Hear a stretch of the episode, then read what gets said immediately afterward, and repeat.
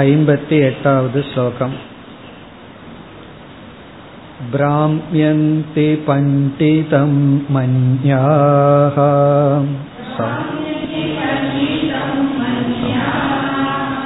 सर्वे लौकिकतैर्तिकाः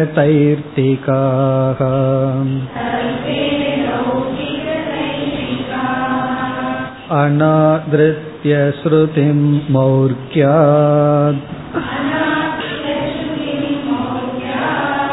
केवलां युक्तिमाश्रिताः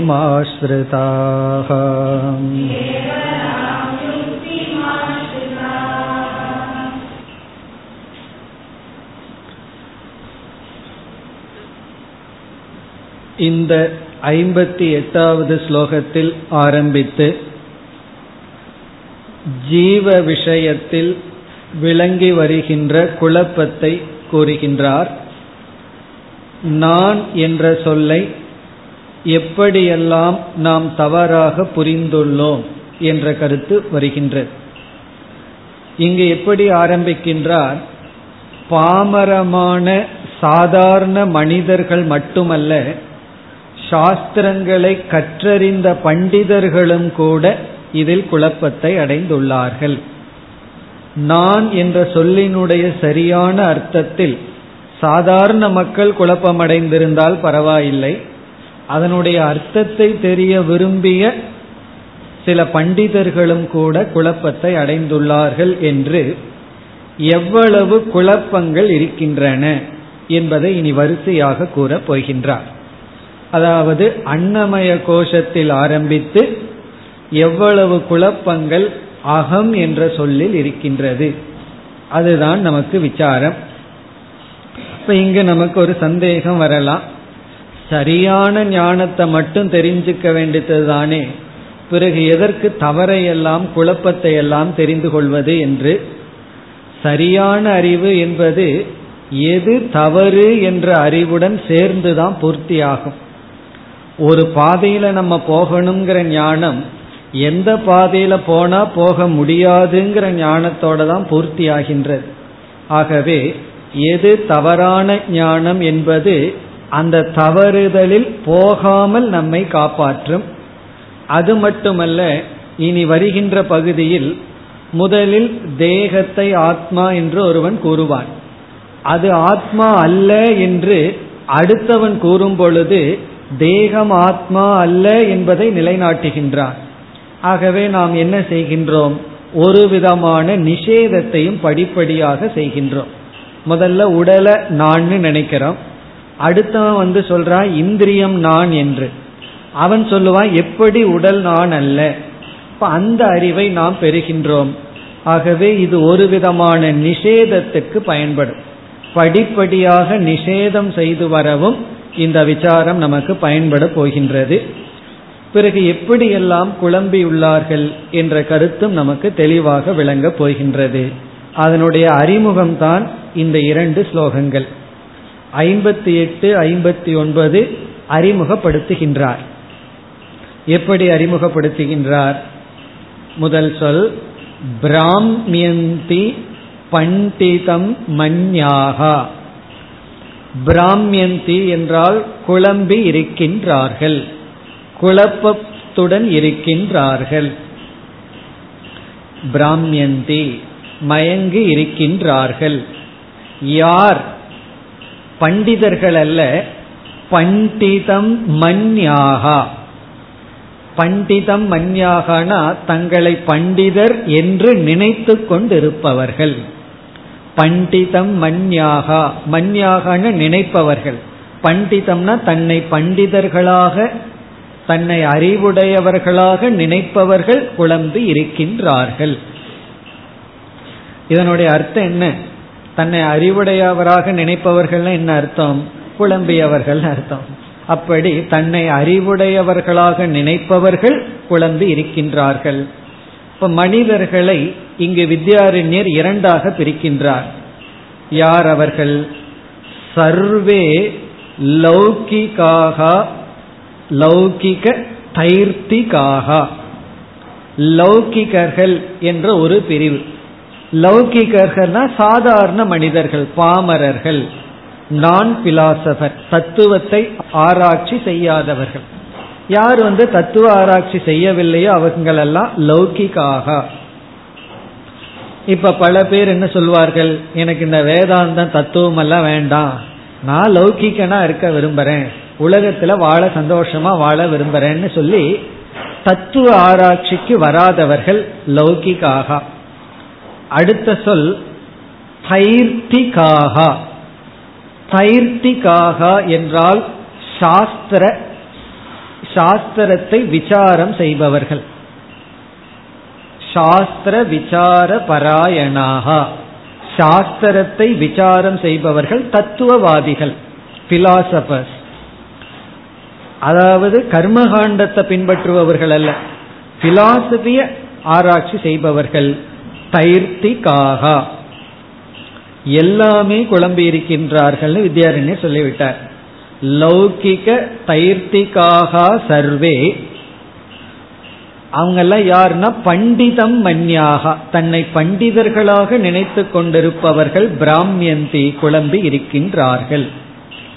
இனி இரண்டாவது வரியில் அவர்களுடைய குழப்பத்துக்கான காரணத்தை கூறுகின்றார்.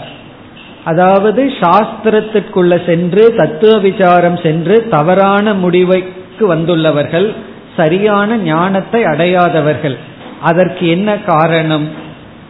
இரண்டாவது வரியில் கூறுகின்றார் அனாதிருத்திய ஸ்ருதி ஸ்ருதி அனாதிருத்திய. ஸ்ருதி என்றால் இங்கு உபனிஷத் வேதாந்த சாஸ்திரம். வேதாந்தத்தை அனாதிருத்திய. பின்பற்றாமல் வேதாந்த பிரமாணத்துக்கு கொடுக்க வேண்டிய முக்கியத்துவம் கொடுக்காமல் அனாதிருத்தியான அதுக்கு கொடுக்க வேண்டிய ரெஸ்பெக்ட் கொடுக்காமல் அப்படின்னு என்ன அர்த்தம்? உபனிஷத்துக்கு கொடுக்க வேண்டிய பிரமாணத்தை கொடுக்காமல் பிராமான்ய புத்தியை கொடுக்காமல். இப்ப பல பேர் உபனிஷத்தை கேட்பார்கள். என்ன சொல்வார்கள் தெரியுமா? உபனிஷத் அப்படி சொல்லுது அவ்வளவுதான். என்னுடைய அனுபவம் வேற அவர் சொல்வது வேறு அப்படின்னு சொல்வார்கள். அப்படி நினைப்பவர்கள். உபனிஷத் சொன்னா அது வந்து சத்தியம். அது சரியானதைத்தான் சொல்லுதுங்கிற ஸ்ரத்தையற்றவர்கள். உபனிஷத்துக்கு முக்கியத்துவம் கொடுக்காதவர்கள். இப்போ உபனிஷத்துக்கு முக்கியத்துவம் கொடுக்காததுனால வேதாந்த வாக்கியத்திற்கு முக்கியத்துவம் கொடுக்காததுனால தவறான முடிவுக்கு வந்தார்கள். இனி அடுத்த கேள்வி அவர்கள் ஏன் உபனிஷத்திற்கு முக்கியத்துவம் கொடுக்கவில்லை? உபனிஷத் வாக்கியத்தை ஏன் பிரமாணமாக கொள்ளவில்லை? அதற்கு அடுத்த சொல் மௌர்கியாத் மௌர்கியாத் என்றால் அறியாமையினால். மூர்க்கசிய பாவக மௌர்க்கியம். கொஞ்சம் கடினமான வார்த்தையை பயன்படுத்துறார். அவர்களுடைய மூர்க்கத்தனத்தினால் அப்படின்னு அர்த்தம். இங்க மூர்க்கத்தனம் அப்படின்னு சொன்னா அஜானம் அதனோட பெருமை தெரியவில்லைன்னு அர்த்தம்.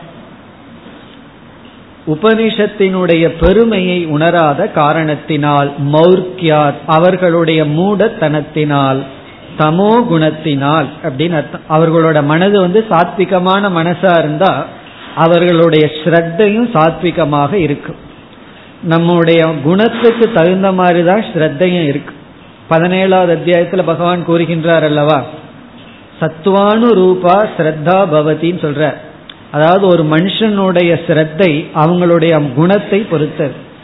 இவர்களுக்கு வந்து தமோ குணம் இருக்கிறதுனால உபனிஷத்தினிடத்து ஸ்ரத்தை வரவில்லை. பிறகு அவங்க எதுல எதை சார்ந்து இருக்கின்றார்கள்? கேவலாம் யுக்திம் ஆஸ்ருதாக கேவலம்னா வெறும். உபனிஷத்தினுடைய உதவி இல்லாத அப்படின்னு அர்த்தம். உபனிஷத்தினுடைய உதவி இல்லாத யுக்திம். யுக்தினா இந்த இடத்துல தர்க்கம். தர்க்கத்தை மட்டும் ஆஷ்ருதாக பின்பற்றுபவர்கள்.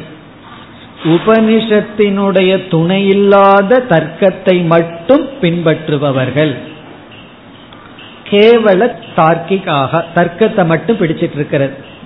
ஏன்னா தர்க்க நம்ம ஏமாற்றிவிடும். நம்ம புத்தியை போல ஏமாற்றவர்கள் வந்து இந்த உலகத்துல யாருமே கிடையாது. நம்ம எல்லாம் நினைச்சிட்டு இருக்கோம் அவன் என்ன ஏமாத்திட்டான் இவன் என்ன ஏமாத்திட்டான்னு சொல்லி ஊர் உலகத்துல வந்து பழி போட்டுட்டு இருக்கோம். நம்ம யோசிச்சு பார்த்தா நம்ம புத்தி நம்ம எவ்வளவு முறை ஏமாத்தி இருக்குன்னு பார்த்தா நம்ம புத்திய பார் ஏமாத்தினவன் யாருமே கிடையாது. காரணம் என்ன? இந்த தர்க்கம் இருக்கே அது நம்மை சுலபமாக ஏமாற்றிவிடும். இவங்க வந்து என்ன செய்கிறார்கள்? கேவலாம் யுக்தி ஆசிரிதாக.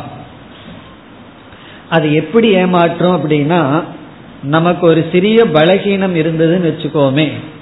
அந்த பலகீனம் எனக்கு இருக்குன்னு சொல்ற அளவுக்கு செல்ஃப் ஹானஸ்டி இருந்ததுன்னா அந்த பலகீனம் ரொம்ப நாள் இருக்காது நம்ம கிட்ட போயிடும் ஆனா நமக்கு அந்த ஹானஸ்டி அவ்வளவு சுலபமா வர்றதில்லை. உடனே நம்ம புத்தி என்ன பண்ணும்? அது பலகீனம் அல்ல அப்படின்னு நியாயப்படுத்துறதுக்கு ஒரு பெரிய தத்துவத்தையே உருவாக்கியும் இன்னைக்கு ஒரு மனுஷனை வந்து நம்ம கொன்றோம் அப்படின்னா அது வந்து கொலை குற்றம் ஆடு மாடு எல்லாம் கொலை பண்றது கொலை குற்றம் அல்ல காரணம் என்னன்னா எல்லா மனுஷனுக்கும் அதை சாப்பிடணுங்கிற ஒரு பலகீனம். அதனால ஒரு லா என்ன லா? அது கொள்றது கொலை இல்லை அப்படின்னு ஒரு லாவே உருவாக்கிட்டோம். அப்படி நமக்கு எது பலகீனமோ அந்த பலகீனத்தை வந்து நியாயப்படுத்துறதுக்கு புத்தி வந்து நம்ம முயற்சி செய்து நம்மையே நம்ம மாற்றி விடும். அதான் தர்க்கத்தினுடைய சாமர்த்தியம். தர்க்கத்துக்குள்ள ரொம்ப போனோம் அப்படின்னா நம்ம கெட்டு போயிடும் அதே சமயத்துல புத்தியை விட்டுறணுமான்னு கிடையாது. தர்க்கமும் வேண்டும் எதை பொறுத்து? ஸ்ருதியை அனுசரித்து. ஸ்ருதி சொல்றது இது தர்மம்னா தர்மா அதர்மம்னா அதர்மம். இது உண்மைனா இது உண்மை இது பொய்னா பொய். அதை மையமாக பிடித்து கொண்டு சாஸ்திரம் சொல்றது தர்ம விஷயத்திலையும் சத்திய விஷயத்தை ஏற்றுக்கொண்டு அதை புரிஞ்சுக்கிறதுக்கு தான் தர்க்கத்தை பயன்படுத்த வேண்டும். ஸ்ருதிய புரிஞ்சுக்கிறதுக்கு தர்க்கத்தை பயன்படுத்தணுமே தவிர ஒரு தத்துவத்தை நிர்ணயிக்கிறதுக்கு தர்க்கத்தை பயன்படுத்த கூடாது ஆனால் இவர்கள் கேவலாம் யுக்தி ஆசிரிதாக அப்படிப்பட்டவர்கள் பண்டிதம் மன்யாகா பிராமியந்தி. அவர்கள் விதவிதமான குழப்பத்தில் இருக்கின்றார்கள். அந்த குழப்பத்தை எல்லாம் அறுபதாவது ஸ்லோகத்திலிருந்து கூற போகின்றார். வரிசையா என்னென்ன குழப்பங்கள் இருக்குன்னு படிப்படியாக கூற போகின்றார். இனி அடுத்த ஸ்லோகத்தில் சிலர் ஸ்ருதியை பின்பற்றியும் தவறான முடிவுக்கு வந்துள்ளார்கள்னு சொல்ல போறார். இப்ப ரெண்டு பேரா முதல்ல பிரிச்சார். லௌகிகர்கள் சாஸ்திரவாதிகள். அந்த சாஸ்திரத்தை பின்பற்றுபவர்கள் வந்து தர்க்கத்தையே பின்பற்றுபவர்கள் ஒன்று. இனி உபனிஷத்தை ஏற்றுக்கொள்பவர்களும் கூட தவறான முடிவுக்கு வந்துள்ளார்கள். அது ஏன் என்று சொல்கின்றார். ஐம்பத்தி ஒன்பதாவது ஸ்லோகம். பூர்வாபரபராமர்ஷ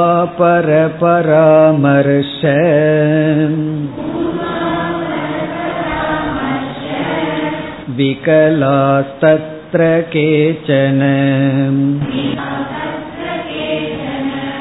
वाक्याभासान् स्वसपक्षे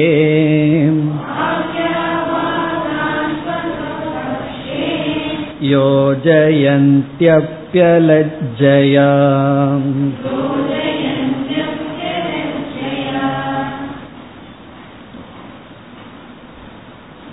தர்க்கத்தை மட்டும் பின்பற்றினால் தவறான முடிவுக்கு போவோம் அப்படின்னு நம்ம சொல்லும் பொழுது நம்ம முன்னாடி ஒரு தார்க்கிகன் நின்று நம்ம கிட்ட ஒரு கேள்வியை கேட்கறான்.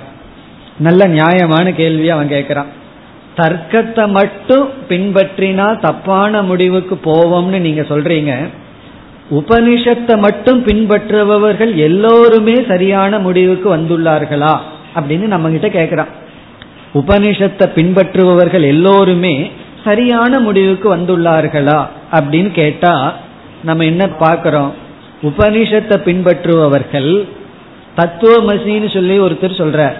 இனி ஒருத்தர் தசியத்துவமசிங்கிறார் இனி ஒருத்தர் அதத்துவமசிங்கிறார். உபனிஷத்தை பின்பற்றுபவர்களே ஒருவர் துவைதம் விசிஷ்டாத்வைதம் அத்வைதம். சில பேர்த்துக்கு அத்வைதத்துல சுத்தாத்வைதம்னு எத்தனையோ விதமான மதபேதங்கள் வந்து விட்டது. இதெல்லாம் யார்? ஸ்ருதியை பின்பற்றுபவர்கள்.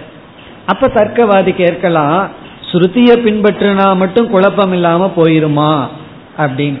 அதுக்கு வித்யாரிஞர் இங்க பதில் சொல்றார் ஸ்ருதியை பின்பற்றுபவர்களும் குழம்பி உள்ளார்கள். அதுக்கு என்ன காரணம்னு சொல்ற அப்ப இதுல என்ன தெரியுது? குழம்புறத தவிர வேற வழியே கிடையாதுன்னு தெரியுது. எப்படி குழம்பித்தான் ஆகணும் ஒரு ஸ்டேஜில். நம்ம சுருத்திய பின்பற்றலினாலும் குழப்பம். ஸ்ருதியை பின்பற்றினாலும் குழப்பம் வந்துள்ளது. ஸ்ருதியை பின்பற்றுபவர்களும் குழப்பத்தை அடைந்துள்ளார்கள். அதனால உபனிஷத்தை பிரமாணமா எடுத்துக்கொள்கிறேன் சொல்வதனால மட்டும் நம்ம சரியான முடிவுக்கு வந்து விட மாட்டோம். அதற்கு என்ன காரணம் என்றால் இங்க என்ன சொல்றார்? ஸ்ருதிய சரியா பொருள்படுத்துற புத்தி நமக்கு தேவை. அதான் சித்த சுத்தின்னு சொல்றோம். சித்த சுத்தி இருந்தாதான் தான் நம்ம இடத்துல கிடைக்கின்ற சரியான பிரமாணத்திலிருந்து சரியான ஞானத்தை அடைய முடியும். சித்த சுத்தி இல்லை என்றால் நமக்கு கிடைக்கிற பிரமாணம் சரியாக இருந்தாலும் நமக்கு கிடைக்கிற அட்வைஸ் சரியா இருந்தாலும் நம்ம தப்பா தான் முடிவெடுப்போம். ஆகவே கடைசியில எங்க போய் முடிகின்றதுன்னா சித்த சுத்தியில போய் முடி நம்ம மனம் தூய்மை அடைஞ்சிருக்கணும்.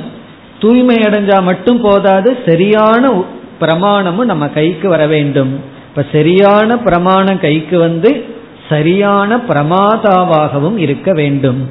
இங்க பிரமாணம் சரியா இருக்கு? சரியான பிரமாதா இல்லை. பிரமாதான்னா அதை கையாளுபவன் சரியில்லை. அங்க பிரச்சனைன்னு சொல்கின்றார் வித்யாரண்யர். அதாவது உபனிஷத்தை சரியாக கையாளாத காரணத்தினால். நம்ம கிட்ட உபனிஷத்து மட்டும் கைக்கு வந்துட்டா கரெக்டா புரிஞ்சிருவோம்னு சொல்ல முடியாது. அதை ஹேண்டில் பண்ற விதம் இருக்கே அதுவும் முக்கியம். அதில் தவறு செய்தவர்கள் தவறான கொள்கைக்கு வந்துள்ளார்கள் அப்படின்னு சொல்கின்றார். அந்த என்ன தவறு செய்துள்ளார்கள் அதை இங்கு குறிப்பிடுகின்றார். முதல் வரியில் பூர்வ அபர பராமர்ஷ விகலாகா தத்ர கேச்சன. தத்ர இந்த விஷயத்தில் அதாவது சரியான ஞானத்தை அடைகின்ற விஷயத்தில் சரியான முடிவுக்கு வருகின்ற விஷயத்தில் கேச்சன சிலர். இங்க ஏன் கேச்சனன்னு சொல்றாருன்னா நம்ம எல்லாம் விதிவிலக்கா விட்டுட்டார். அப்படி புரிஞ்சுக்கணும். சில சில தவறான முடிவு செய்கின்ற சிலர் கேச்சன என்ன செய்கிறார்கள்? என்ன தவறு செய்கிறார்கள்? பூர்வ அபர பராமர்ஷ விகலாகா. அதாவது நம்ம உபனிஷத்தை படிக்கிறோம். உபனிஷத்துல எத்தனையோ கருத்துக்கள் பேசப்படுகின்றது. சிருஷ்டியை பற்றியும் அதிகாரித்துவத்தை பற்றியும் மோட்சத்தை பற்றியும் சம்சாரத்தினுடைய வர்ணனை இப்படி எத்தனையோ விஷயங்கள் இருக்கு. நமக்கு என்ன கேள்வி வருகிறது? உபனிஷத்தினுடைய மைய கருத்து என்ன? சென்ட்ரல் தீம் என்ன? எந்த ஒரு மைய கருத்தை சொல்ல வருகிறது? அப்படின்னு நம்ம முதல்ல புரிந்து கொள்ள வேண்டும். அதை எப்படி கண்டுபிடிக்கிறது என்றால் எந்த கருத்து ஆரம்பிக்கப்பட்டு எந்த கருத்து மீண்டும் மீண்டும் கூறப்பட்டு எந்த கருத்து முடிவுரையாக வந்து பிறகு எந்த கருத்துக்கு பலன் சொல்லப்பட்டதோ இப்படியெல்லாம் ஆராய்ச்சி இருக்கின்றது. அந்த ஆராய்ச்சியின் அடிப்படையில் நம்ம மைய கருத்தை கண்டுபிடிக்கணும். ஏன்னா உபனிஷத்துல எத்தனையோ கருத்து பேசி இருந்தாலும் எது முக்கியமான கருத்துங்கிறத ஆராய்ச்சி பண்ணி தான் நம்ம கண்டுபிடித்தாக வேண்டும். அந்த ஆராய்ச்சி செய்யாதவர்கள் அப்படின்னு சொல்கின்றார். அதாவது தாற்பரிய நிச்சயம் செய்தாக வேண்டும். அந்த தாற்பரிய நிச்சயம் பண்றதுக்கு எத்தனையோ சில குழுவெல்லாம் இருக்கு. நீங்க ஏற்கனவே படிச்சிருக்கலாம் அதெல்லாம். அதாவது ஆரம்பம் முடிவு அபியாசம் பலம் இப்படியெல்லாம் சில அடையாளங்கள் லிங்கங்கள் இருக்கின்றது. அதன் அடிப்படையில் ஆராய்ச்சி செய்ய வேண்டும். அப்படி செய்யாதவர்கள். அதுதான் சொல்லப்படுகின்றது. பூர்வ அபரம். பூர்வம்னா எது அறிமுகப்படுத்தப்படுகிறது? முதலில் கூறப்படுகிறது. அபரம்னா எது முடிவுரையாக கூறப்படுகின்றது? பராமர்ஷகனா விசாரம். ஆராய்ச்சின்னு அர்த்தம். ஆராய்தல். எது இங்கு அறிமுகப்படுத்தப்பட்ட கருத்து? எது முடிக்கப்படுகின்ற முடிவுரை? உதாரணமா சாந்தோக்கியத்துல சதேவ சௌமிய இதமக்ர ஆசித்ங்கிறது பூர்வம். இங்க சத்துங்கிற தத்துவம் தான் அறிமுகப்படுத்தப்பட்டு விசாரம் எல்லாம் பண்ணி தத்துவமசிங்கிறது பரம். அந்த சத்தாக நீ இருக்கின்றாய்ங்கிறது முடிவுரை. இப்படி பராமர்சகன இப்படிப்பட்ட ஆராய்ச்சி விகலாகா செய்யாதவர்கள். விகலாகன இப்படிப்பட்ட ஆராய்ச்சியில் ஈடுபடாதவர்கள். வெறும் உபனிஷத்தை மட்டும் படிச்சா போதாது அந்த உபனிஷத்தை ஆராய வேண்டும் விசாரம் செய்ய வேண்டும். எது அறிமுகப்படுத்தப்பட்டது? எந்த கருத்து வலியுறுத்தப்படுகிறது? எந்த அறிவுக்கு பலன் சொல்லப்பட்டுள்ளது? எந்த கருத்து முடிவுரையாக இருக்கின்றது?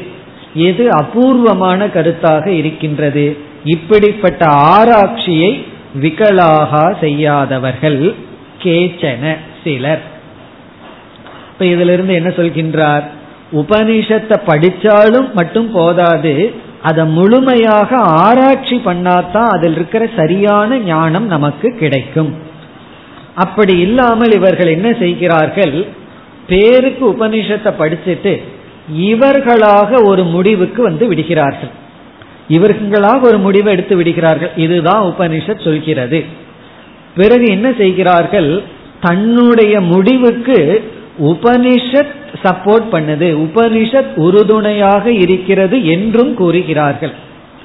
தப்பான கருத்தை ஒன்றை எடுத்துட்டு அதுக்கு உபனிஷத்தினுடைய ஆதாரத்தையும் எடுத்து கொள்கிறார்கள். இவங்க தப்பு பண்ணா பரவாயில்ல. உபனிஷத்தும் அதைத்தான் சொல்லுது என்று சொல்கின்றார்கள். அது அவர்கள் செய்கின்ற இரண்டாவது தப்பு. ஏன்னா தன்னுடைய கருத்துக்கு வந்து ஒரு சப்போர்ட் தேவைப்படும் அல்லவா? அப்படியும் உபனிஷத்தை எடுத்து கொள்கிறார்கள். நம்ம அப்படி பார்க்க போறோம். அன்னமயம்தான் ஆத்மான்னு சொல்றவனுக்கு உபனிஷத்து வாக்கியம் இருக்கு. அவன் என்ன சொல்றான்? இந்த உபனிஷத்து வாக்கியத்தின் அடிப்படையில தான் நான் வந்து உடம்பு தான் ஆத்மான்னு சொல்றேன்பா.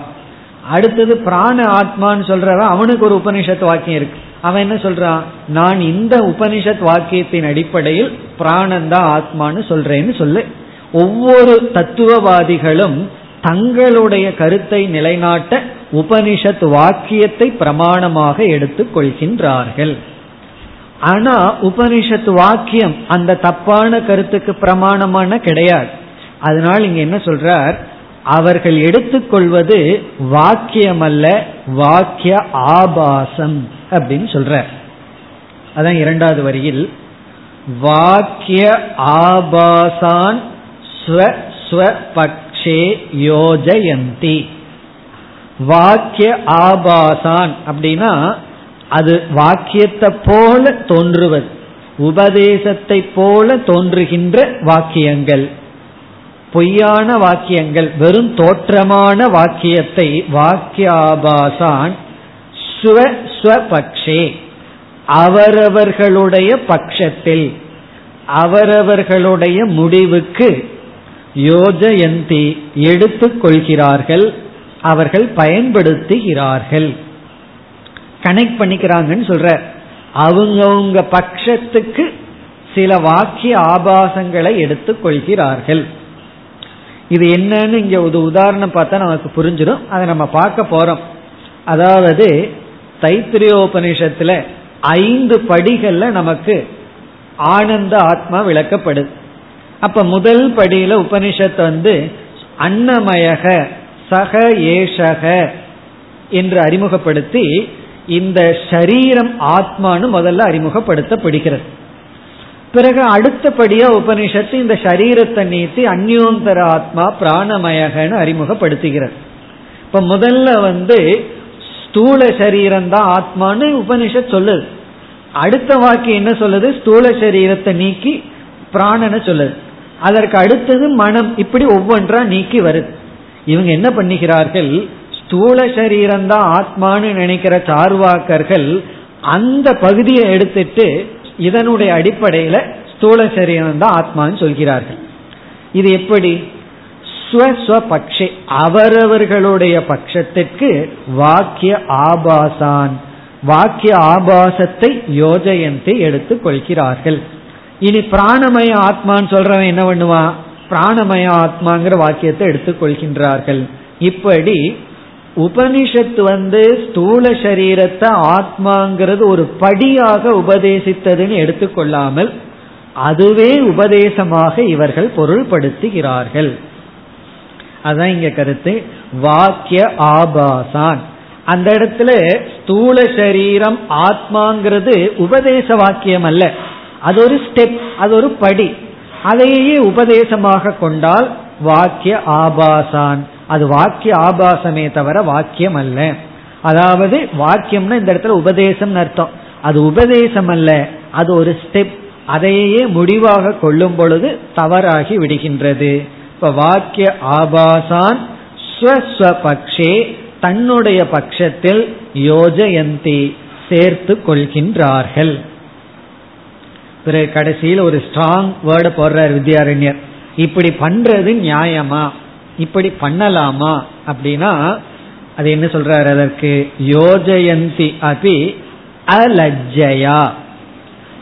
அலஜ்ஜயா யோஜயந்தி. லஜ்ஜா அப்படின்னா வெர்க்கம் அர்த்தம். வெர்க்கப்படுதல் ஷைனஸ். அலஜ்ஜா அப்படின்னா வெர்க்கம் இல்லாமல் அப்படின்னு அர்த்தம். இது எதுக்கு திடீர்னு வெர்க்கம் இல்லாமல் அப்படிங்கிறார் அப்படின்னா அதாவது நான் வந்து ஒரு தவறான கருத்தை வச்சிருக்கேன். இனி ஒருவர் வந்து சரியான கருத்தை பேசிட்டு இருக்கார். அவருடைய வார்த்தையை நான் எடுத்துக்கொண்டு அவரும் இப்படித்தான் சொல்றார் அப்படின்னு சொல்வது வந்து ஒரு திருடுவதற்கு சமமாகின்றது. ஏன்னா இனி ஒருத்தருடைய வாக்கியத்தை திருடுறோம். திருடியாவது ஒழுங்கா வச்சுட்டா பரவாயில்ல. அதையும் நம்ம தப்பா வேற சொல்றோம். அப்படி அலஜையானா கொஞ்சம் கூட வெர்க்கம் இல்லாமல் அவர்கள் வந்து சரியா பேசுகின்ற ஒருவருடைய வாக்கியத்தை இவங்க திருடிக்கொண்டு வாங்கி கொண்டு இவர்களுக்கு சாதகமாக பொருள்படுத்துகிறார்கள். செல்ஃப் டிகினிட்டி இல்லாமின் அர்த்தம். இப்போ இவங்க வந்து இவங்க சொல்றதுக்கு சரியா இருந்தா யாருடைய துணையும் நாட வேண்டாம். கடைசியில நம்ம என்ன சொல்லணும் தெரியுமோ? நான் பிரம்மனா இருக்கேன் பூர்ணமா இருக்கேன்னு உபனிஷத் சொல்லுதுன்னு சொல்லக்கூடாது. நான் சொல்றேன்னு சொல்லணும். நாளைக்கு வந்து உபனிஷத்து வந்து நீ பூர்ணம் அல்லன்னு சொல்லுதுன்னு யாராவது சொன்னா அது அப்படி உபனிஷத் சொன்னா அந்த உபனிஷத் எனக்கு வேண்டான்னு சொல்லணும். அந்த அளவுக்கு நமக்கு கிடைச்ச அறிவுல நமக்கு அவ்வளவு கான்பிடென்ட் வரணும். உலகமே வந்து அந்த கருத்து தப்புன்னு சொன்னா அந்த உடனே இவ்வளவு பேர் மெஜாரிட்டி சொல்றாங்களேன்னு நம்ம போயிடக்கூடாது. நான் புரிஞ்சிட்டது தான் சரின்னு சொல்லி நம்ம அறிவுக்கு யாரையும் சார்ந்திருக்காம இருக்கணும். ஆனா இவங்கெல்லாம் அப்படி அல்ல. இவங்க அறிவு தப்பான அறிவு. அதனால நாலேஜ்லயே ஒரு ஃபியர் இருக்கு ஒரு பயம் இருக்கு. உடனே மற்றவர்களை சார்ந்திருக்கின்றார்கள். அப்படித்தான் வியாசாச்சாரியார படாத பாடு படுத்திடுறாங்க சங்கரர் வந்து நான் அத்வைதத்தை தான் வியாசர் சொல்றாருன்னு சொல்ற மாத்துவர் அப்படி இல்லை துவைதத்தை சொல்றாங்கிறார். பிறகு இனி ஒருவர் வந்து விசிஷ்டாத்வைதம்கின்றார். ஆனா யாருமே வியாசரை விடுறதுக்கு பயம். வியாசர் எப்படி விடுறது? அதே போல உபனிஷத்தை விடுறதுக்கு பயம். அவர்களுடைய கருத்தை நிலைநாட்ட உபனிஷத் வாக்கியத்தை தன்னுடைய பட்சத்துக்கு சேர்த்து கொள்கின்றார்கள். இதே அபராதத்தான் அவனும் சொல்லுவான். நீ அத்வைத பட்சத்துக்கு சேர்த்திக்கிறேன்னு சொல்லி. அதனால முடிவே கிடையாது கடைசியில் அவங்கவுங்களுக்கு எது பலன் தருதுன்னு பார்க்கணும். உனக்கு துவைத புத்தியோடு இருந்தா முழுமையான அபயம் கிடைக்குதா? அத்வைதத்துக்கு வந்தா உனக்கு முழுமையான அபயம் கிடைக்குதா நிறைவு கிடைக்குதான்னு பார்த்து கடைசியில ஸ்வ அனுபவத்துக்கு தான் விட்டுறணும். நம்ம வந்து தர்க்கத்துல ஒருவனுக்கு புரிய வைக்கவோ நிலைநாட்டவோ முடியாது. அதனாலதான் நம்ம வந்து அத்வைதிகளுக்கு யாருமே பகைவர் அல்லன்னு சொல்றோம். யாரிடத்திலுமே நம்ம கருத்தை நிலைநாட்ட நம்ம வந்து ஆர்கியூ பண்றதில்லை. பிறகு இப்ப பண்ற ஆர்குமெண்ட் எல்லாம் எதற்குன்னா நமக்குள்ளேயே தெளிவா புரிந்து கொள்வதற்காகத்தானே தவிர நிலைநாட்டவோ வாதம் பண்ணவோ அல்ல. ஆனா இவர்கள் அலஜயா தனக்கு தன செல்ஃப் டிகினிட்டி இல்லாம தனக்குள்ளேயே ஒரு பயத்தினால தன்னுடைய கருத்துக்கு உபனிஷத் வாக்கியத்தை பயன்படுத்துகின்றார்கள். இந்த இரண்டு ஸ்லோகத்தில் இவ்விதம் அறிமுகப்படுத்தி இனிமேல் வந்து நம்ம நூத்தி ஓராவது ஸ்லோகம் வரைக்கும் என்ன பண்ண போறோம்? ஜீவ விஷயத்துல எப்படியெல்லாம் குழப்பம் இருக்கு அப்படின்னு பார்க்க போறோம். எந்தெந்த ஸ்டேஜில் குழப்பம் இருக்கு எப்படிப்பட்ட மதம் இருக்குன்னு பார்க்க போறோம். அதற்கு பிறகும் நூத்தி ஒன்னுல இருந்து மறுபடியும் ஒரு இருபது ஸ்லோகம் வந்து ஈஸ்வர விஷயத்தில் இருக்க போற குழப்பத்தை பார்க்க போறோம். அப்படி நீ நூத்தி இருபத்தோராவது ஸ்லோகம் வரைக்கும் நமக்கு என்ன டாபிக் அப்படின்னா முதல்ல ஜீவ விஷயத்துல வர்ற பிரமம் ஜீவ விஷயத்துல என்னென்ன குழப்பம் இருக்குன்னு அதுக்கப்புறம் ஈஸ்வர விஷயத்துல என்ன குழப்பம்? இந்த குழப்பத்தை எல்லாம் காட்டி பிறகு வித்யாரண்யர் ஈஸ்வரன் மாயா பிறகு வந்து ஜீவன் இந்த தத்துவங்களை மீண்டும் சொல்லி அவர் விசாரத்தை தொடங்க போறார். ஆகவே இனி நூத்தி ஓராவது ஸ்லோகம் வரை குழப்பத்துல தான் இருக்க போறோம். அப்படின்னா என்ன அர்த்தம்? நம்ம குழப்பத்தில் இருக்க போறதில்ல. யார் யார் என்னென்ன குழப்பத்தில் இருக்காங்கங்கிற குழப்பத்தை நம்ம பார்க்க போறோம். இதில் ஒரு பிரயோஜனம் இருக்கு. அதாவது அந்த குழப்பமும் கூட பார்த்தோம்னா ஸ்டெப் பை ஸ்டெப்பா தான் இருக்கும். ஒருவர் வந்து கொஞ்ச தூரம் சிந்திச்சிருப்பார் அதுக்கு மேல நிஷேதம் பண்ணிட்டு போகணும். இப்ப நமக்கு அந்த படியும் கிடைக்குது. பிறகு ஒவ்வொரு கருத்து எப்படி தவறு என்ற அறிவும் நமக்கு கிடைக்கின்றது. அந்த அடிப்படையில் விசாரம் ஆரம்பிக்கப்படுகின்றது. அடுத்த அறுபதாவது ஸ்லோகம். कूटस्थातिशरीरान्त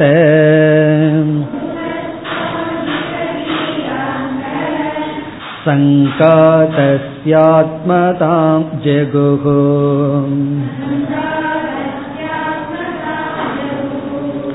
लोकायता पामराश्च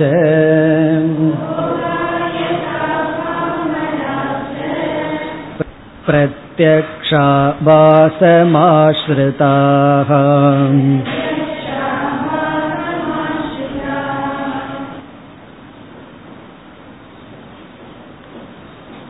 இந்த ஸ்லோகத்தில் ஆரம்பித்து ஒவ்வொரு மதவாதிகளினுடைய கருத்து வருகின்றது இதில் அறுபது அறுபத்தி ஒன்று இந்த இரண்டு ஸ்லோகங்களில் தேகாத்மவாதி தேகாத்மவாதி அல்லது சார்வாக மதம்.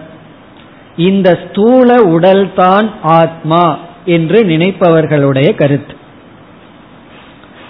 நம்ம வந்து சாஸ்திரத்துக்குள்ள வராத வரைக்கும் இயற்கையா நான்கிற சொல்லுக்கு அர்த்தம் இந்த உடலை தான் நினைச்சிட்டு இருக்கோம் இது வந்து சாஸ்திரம் படிச்சு விசாரம் பண்ணாலும் அந்த என்ன அவ்வளவு சுலபமா போகிறதில்லை. பட் அறியாமையில நம்ம முதல்ல இயற்கையா இந்த உடலை தான் நான் அப்படின்னு நினைச்சிட்டு இருக்கோம் அந்த வாதம் தான் முதலில் எடுத்துக்கொள்ளப்படுகின்றது. அன்னமய கோஷக ஆத்மா. அதான் ஃபர்ஸ்ட் வாதம். இப்ப இந்த ஒவ்வொரு வாதத்திலையும் பார்த்தோம்னா இந்த ஒவ்வொரு மதவாதையும் அதற்கு ஏதாவது ஒரு தர்க்கம் கொடுப்பான். ஏதாவது ஒரு அவனுக்கு ஒரு லாஜிக் இருக்கும். இந்த உடல் தான் ஆத்மான்னு சொல்றது. பிறகு ஏதாவது ஸ்ருதி வாக்கியத்தை எடுத்து வச்சுக்குவான். இந்த ஸ்ருதி வாக்கியத்தின் அடிப்படையில் அப்படின்னு எடுத்துக்கொள்வான்.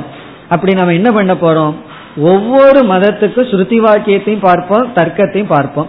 அடுத்த மதவாதி என்ன பண்ணுவான் இந்த ரெண்டையும் நீக்கிட்டு அவனுடைய மதத்தை நிலைநாட்டுவான். இப்படியே நம்ம படிப்படியா போக போறோம். கடைசி வரைக்கும் நம்ம போக போகின்றோம். அதுல முதல் வந்து உடல்தான் ஆத்மா அப்படின்னு சொல்கின்றவர்கள்.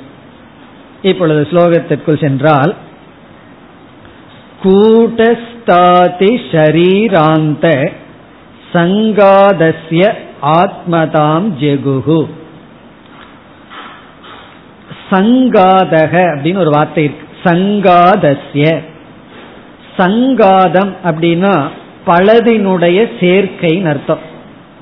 அசம்பிளி பலதினுடைய சேர்க்கை சங்காதம். சங்காதஸ்ய ஆத்மதாம். பலதினுடைய சேர்க்கையை ஆத்மாவாக ஆத்மதாம் அதையே ஆத்மாவாக ஜகுகு கூறுகிறார்கள். சங்காதசிய ஆத்மதாம் ஜகுகு. சங்காதத்துக்கு ஆத்மா என்ற தன்மையை கூறுகிறார்கள். இங்க சங்காதம்னா பலதினுடைய சேர்க்கை.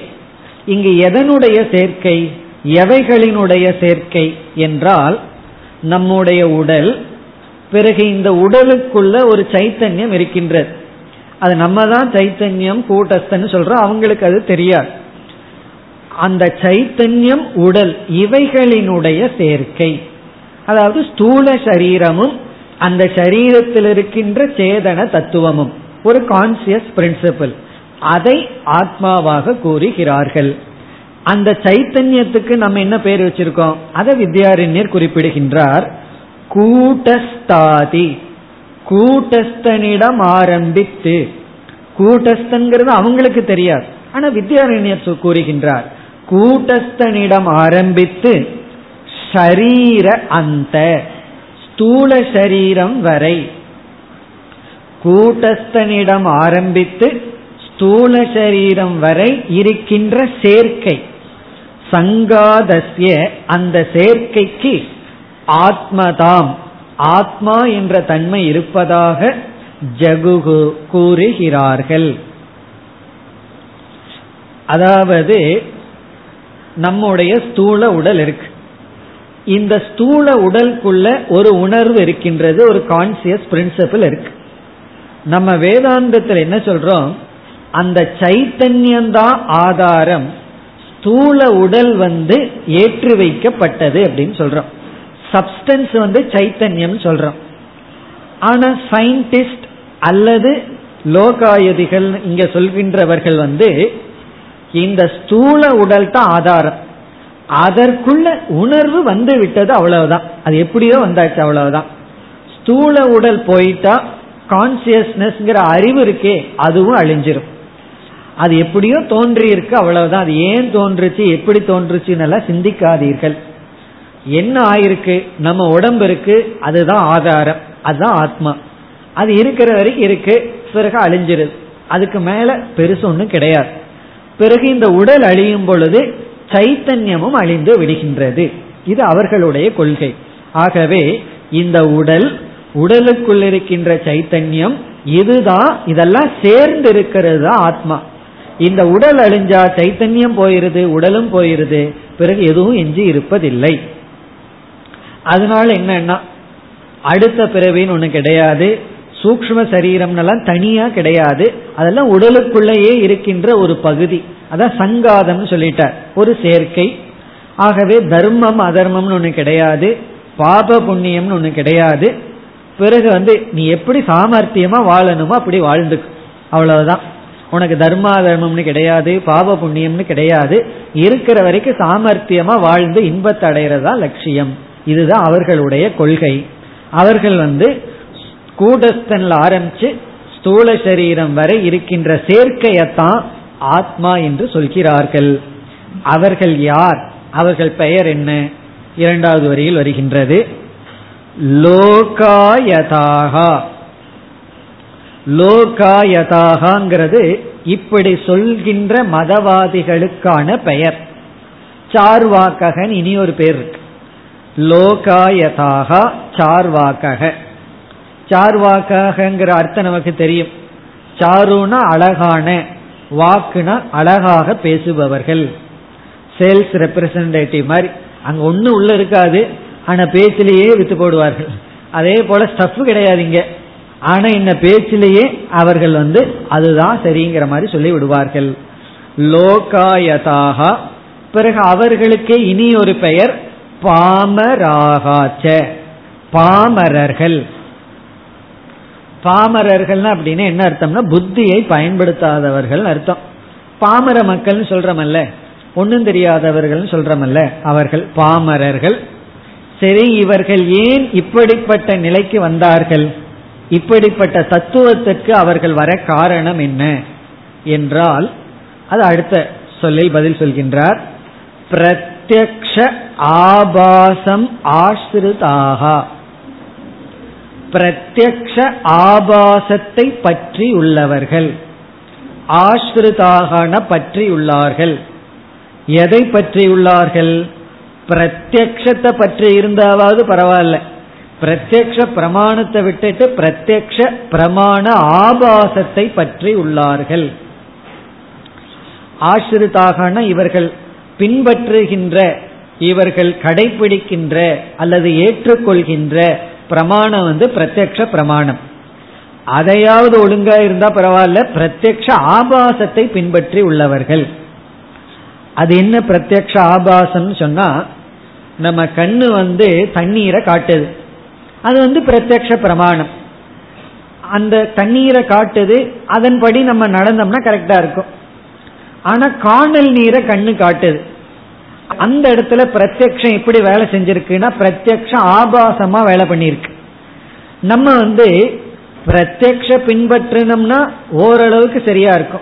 ஓரளவு என்ன விவகாரம் சரியா இருக்கும். பிரத்யக்ஷ ஆபாசத்தை பின்பற்றும் பொழுது என்ன ஆகும்னா காணல் நீரை பார்த்து தண்ணீர்னு அங்க நம்ம போவோம் ஏமாந்து விடுவோம். அப்படி இவர்கள் பிரத்யத்தையும் கூட சரியா பின்பற்றவில்லை. பிரத்யக்ஷ ஆபாசத்தை பின்பற்றி இந்த உடல் தான் ஆத்மானு முடிவுக்கு வந்துள்ளார்கள். இதிலிருந்து என்ன தெரியுதுன்னா பிரத்யக்ஷ பிரமாணத்தை ஒழுங்கா பயன்படுத்தினாலே நம்ம இந்த முடிவுக்கு வரமாட்டோம்னு அர்த்தம். அது எப்படி என்றால் பிரத்யக்ஷ பிரமாணம் வந்து அதாவது ஐம்புலன்கள் இந்திரியங்கள் வந்து ஒரு பொருள் அந்த நேரத்துல எப்படி இருக்குங்கிறத தான் காட்டுது. கண்ணு வந்து இந்த புஸ்தகம் இந்த நேரத்துல எப்படி இருக்குங்கிறத காட்டுது. நம்ம இந்த புஸ்தகத்துல புஸ்தகத்தை நெருப்புல போட்டோம்னு வச்சுக்கோமே பிறகு கண்ணி எதை காட்டும்? இது இப்பொழுது சாம்பலா இருக்குன்னு காட்டும். இந்த பிரத்யக்ஷம் எந்த பொருளையுமே நித்தியம் அப்படின்னு நமக்கு போதிக்கவே கிடையாது. எப்பாவது பிரத்யக்ஷம் நித்தியம்னு போதிச்சிருக்கா? அது போதிக்க கிடையாது. அதே போல பிரத்யக்ஷம் அனித்தியம்னு போதிக்குதா? அதுவும் கிடையாது. பிரத்யக்ஷம் இருக்கிறத காட்டுது. இந்த புஸ்தகம் இப்ப எப்படி இருக்குன்னு கண்ணு காட்டுது. பிறகு நான் என்ன பண்றேன்? இந்த புஸ்தகத்தை எடுத்து கிழிச்சு பேப்பரா போடுறேன். அடுத்தது கண்ணு என்ன காட்டுது? இங்க கிழிஞ்ச பேப்பர் இருக்குன்னு காட்டுது. இதை வச்சுட்டு நம்ம கொஞ்சம் யோசிக்கிறோம். யோசிக்கும் பொழுது இதற்கு முன்னாடி புஸ்தகம் இப்படி இருந்தது இப்ப புஸ்தகம் இப்படி இல்லை இந்த இரண்டையும் ஆராய்ச்சி பண்ணித்தான் ஒரு முடிவுக்கு வர்றோம். புஸ்தகம் வந்து அனித்தியம் அப்படிங்கிற அறிவுக்கு வர்றோம். பிரத்யக்ஷம் காட்டுறது கிடையாது. பிரத்யக்ஷம் கண்ணு என்ன காட்டுது? இப்ப இப்படி இருக்கு அப்ப அப்படி இருக்குன்னு காட்டுது. நம்ம அந்த பிரத்யக்ஷத்தின் துணை கொண்டு ஆராய்ச்சி பண்ணோம்னா தான் அதனுடைய அனித்தியத்துவத்தை காட்டுது. ஒருவர் வந்து பிரத்யக்ஷ பிரமாணத்தின் மூலமா நான் நித்தியம்னு சொல்றேன்னா பிரத்யக்ஷம் என்னைக்கு நித்தியம்னு காட்டுச்சு என்னைக்கு அனித்தியம்னு காட்டுச்சு.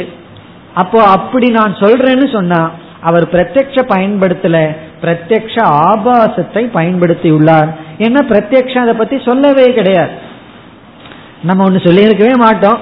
ஒருத்தர் வந்து அவர் அப்படி சொன்னாருன்னு சொன்னா என்ன சொல்றாரு? அது ஆபாச வாக்கியம். இல்ல நாம ஒரு விதத்துல சொல்லியிருப்போம். அது அப்படியே பிரிச்சு சொல்லுவார்கள். நம்ம சொல்றதை இன்டர்பிரேட் பண்ணி அவங்களுக்கு சாதகமா சொன்னா நம்ம என்ன சொல்லுவோம்? வாக்கிய ஆபாசம்.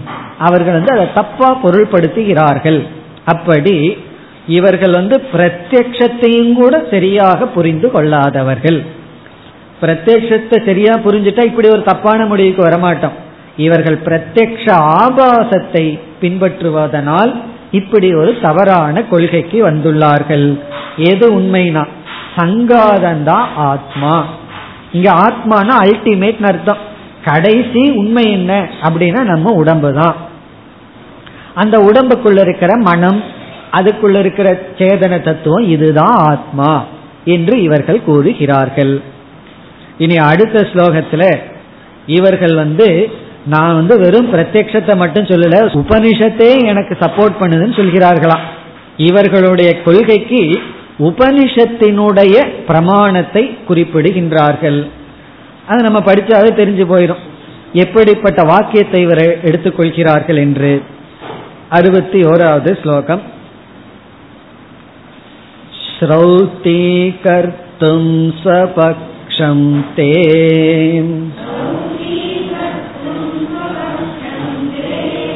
कोशमन्नमयं तथा विरोचनस्य सिद्धान्तम् प्रमाणं प्रतिजज्ञिरे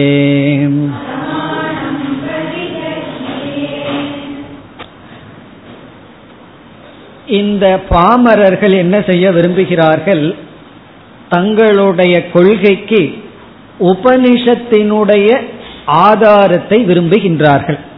நாங்க வந்து இந்த உடல் தான் ஆத்மான்னு சொல்வதற்கு உபனிஷத்தும் அதே கருத்தை சொல்கிறது. உபனிஷத்தும் பிரமாணம் என்று அவர்கள் கூற விரும்புகின்றார்கள். அதைத்தான் ஆரம்பிக்கின்றார். தே அவர்கள் சுவபக்ஷம் சுவ அப்படின்னா தன்னுடைய சுவ பக்ஷம் கொள்கை. சுவபக்ஷம் தன்னுடைய கொள்கையை ஸ்ரௌத்தீகர்த்தும்.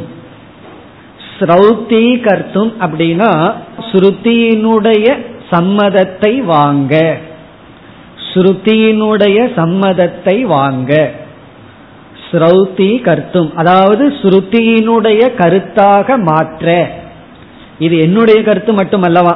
இது உபனிஷத்தினுடைய வேதத்தினுடைய கருத்து.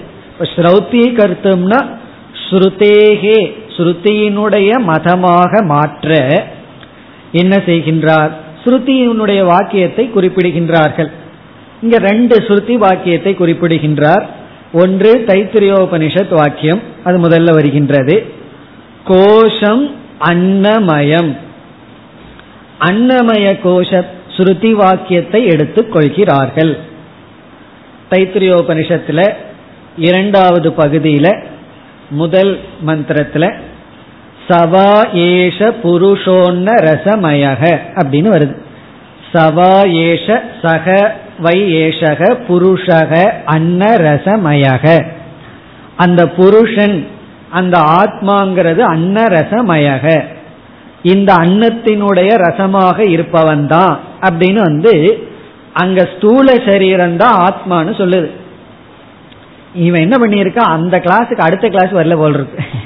கரெக்டா அந்த கிளாஸோட நிறுத்திட்டான். நிறுத்திட்டு என்ன ஆச்சு ஓஹோ இதுதான் அன்னமயமா அப்படின்னு சொல்லிட்டு இந்த அன்னமயத்தை தான் ஆத்மான்னு சொல்லுதுன்னு சொல்லிட்டு அதுக்கப்புறம் ஆப்சென்ட் ஆனதுனால அதே தான் ஆத்மான்னு சொல்லி முடிவு பண்ணிடுறான். ஏன்னா அடுத்தது வந்து பிராணமயக ஆத்மா. இது ஆத்மா இல்லைன்னு சொல்லுது. அதை விட்டுறான்.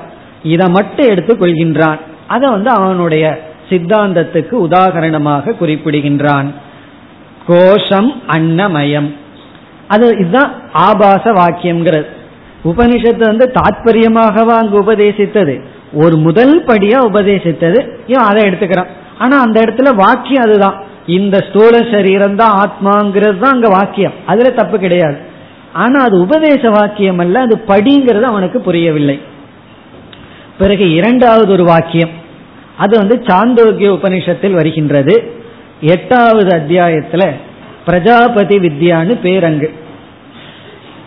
அது படிச்சவங்களுக்கு கதையெல்லாம் ஞாபகத்துக்கு வரலாம். அதாவது பிரஜாபதி கிட்ட விரோச்சனன் அப்படிங்கிறவனும் அசுரர்களுடைய சார்பில் தேவர்களுடைய சார்பில் இந்திரனும் செல்கிறார்கள். இந்த பிரஜாபதி என்ன பண்றார்? ரெண்டு பேர்த்துக்கும் படிப்படியா உபதேசத்தை பண்ணணும்னு முதல் உபதேசத்தை ஆரம்பிக்கின்றார். அதாவது முதல் உபதேசத்துல உன்னுடைய கண்ணுல எது உனக்கு தெரியுதோ அதுதான் ஆத்மான்னு சொல்றார் இவன் கண்ணுல வந்து இனி ஒருவருடைய சரீரத்தின் பிரதிபிம்பம் தான் தெரியும் அதாவது கண்ணாடின்னு வச்சுக்கோமே கண்ணாடியில நீ எதை பார்க்கிறையோ அது ஆத்மான்னா ரெண்டு பேரும் எதை பார்க்கிறார்கள்? தன்னுடைய ஸ்தூல சரீரத்தை பார்க்கிறார்கள். ரெண்டு பேருமே என்ன நினைக்கிறார்கள்? முதல்ல ஸ்தூல சரீரம் தான் ஆத்மா. என்ன எது ரிஃப்ளெக்டட் ஆகுதோ அது என்னுடைய ஸ்தூல சரீரம். ரெண்டு பேருமே போயிடுறாங்க. பிறகு வந்து இந்திரனுக்கு சித்த சுத்தி இருக்கிறதுனால அவன் ஆராய்ச்சி பண்றான். அது எப்படி ஸ்தூல சரீரம் ஆத்மாவா இருக்க முடியும்? ஆகவே தன்னுடைய ஸ்தானத்துக்கு போறதுக்கு முன்னாடி இந்திரன் குருவிடம் வந்து கேள்வி கேட்கும் பொழுது பிறகு குரு அடுத்த ஸ்டெப்பை உபதேசிக்கிறார். இப்ப இந்திரன் வந்து திரும்பிடுறான். இது முழுமையான உபதேசம் அல்ல. ஆனா அந்த விரோச்சனன் அசுரர்களுடைய தலைவன் என்ன பண்றான்? திரும்பல. நேரா அசுரர்களுடைய இடத்துக்கு போய் நான் தெரிய வேண்டியது தெரிஞ்சு வந்துட்டேன் அப்படின்னு சொல்லி அவன் வந்து அசுரர்களுக்கு உபதேசத்தை பண்ண ஆரம்பிச்சிடுறான். அங்க உபனிஷத்தே ஆசுரோபனிஷத்துன்னு சொல்லுது. அசுரர்களுடைய உபனிஷத் என்னவா? தேகந்தான் ஆத்மா. இப்ப அவன் அதை இவன் எடுத்துட்டு இங்க வந்து பூர்வபக்ஷி என்ன பண்றான்? தனக்கு கொட்டேஷனா கொடுக்கறான். இதுல இருந்து என்ன தெரியுதுன்னா அவனுடைய உபதேசம் எந்த லெவல்ல இருக்கு? அப்படி விரோச்சனசிய சித்தாந்தம். விரோச்சனுடைய சித்தாந்தம். விரோச்சனுடைய சித்தாந்தம் என்ன? ஸ்தூல சரீரம் தான் ஆத்மா. அதை பிரமாணம் பிரதி ஜக்ஞிரே. இங்க விரோச்சனசிய சித்தாந்தம்னு வித்யாரண்யர் சொல்வதிலிருந்தே மறைமுகமா காட்டுறார். அவங்களுடைய சித்தாந்தம் விரோச்சனுடைய சித்தாந்தம் தான் அப்படின்னு காட்டுறார். அதாவது தவறான சித்தாந்தம். விரோச்சனுடைய சித்தாந்தத்தை பிரமாணம் பிரமாணமாக பிரதிஜக்கிரே அவர்கள் கூறுகிறார்கள் எடுத்து கொள்கிறார்கள். விரோச்சனுடைய சித்தாந்தத்தை பிரமாணமாக கொள்கிறார்கள். இப்ப இந்த ரெண்டு ஸ்லோகத்துடன் முதல் படி ஆரம்பத்தில் இருக்கின்ற குழப்பம் முடிவடைகிறது. எல்லோருமே இயற்கையாகவே இந்த ஸ்தூல உடல் தான் ஆத்மான்னு நினைப்பார்கள் அதுல தவறு கிடையாது.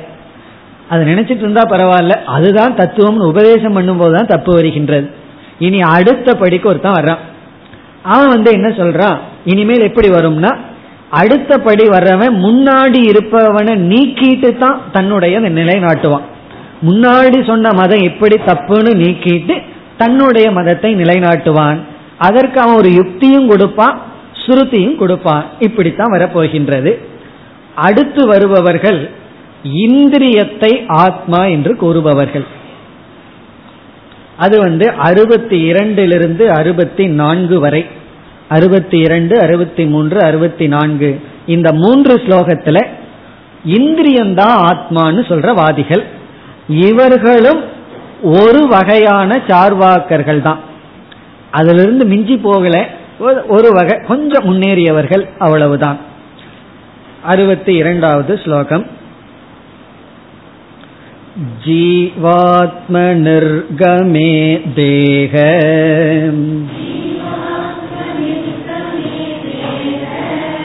मरणस्यात्र दर्शनात्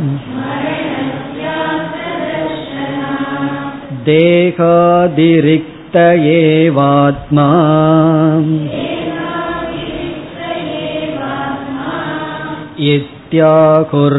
इत्याहुर्लोकायता परे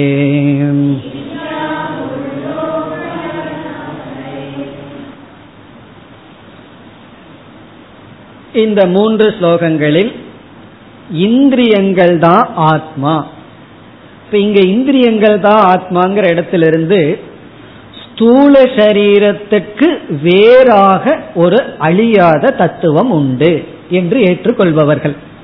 இந்த ஸ்தூல உடல் போச்சுன்னா எல்லாமே போயிரும் அப்படிங்கறதான் ஃபர்ஸ்ட் ஸ்டேஜ் இனிமேல் வருபவர்களெல்லாம் மரணம் அப்படிங்கிறது ஒரு ஜீவனுடைய முழுமையான அழிவு அல்ல. இப்ப டெத் அப்படின்னு நடக்கிறது ஸ்தூல சரீரத்துக்கு தான் அதற்கு பிறகும் ஜீவன் இருக்கின்றான். அப்படிங்கிற கருத்து. அந்த கருத்துல இந்திரிய சக்தியாக இந்திரிய ரூபமாக இருப்பவன் தான் ஜீவன். பிராண ரூபமாக இருப்பவன் ஜீவன். மனோரூபமாக இருப்பவன் தான் அப்படி வரிசையா வரப்போகின்றது. அப்ப முதல்ல இங்க நமக்கு என்ன தெரிகின்றது? தேகத்துக்கு வேறான அழியாக ஒரு அழியாத ஒரு தத்துவம் இருக்கின்றது. அது நிலைநாட்டப்படுகிறது. இதுவே பெரிய விஷயம்.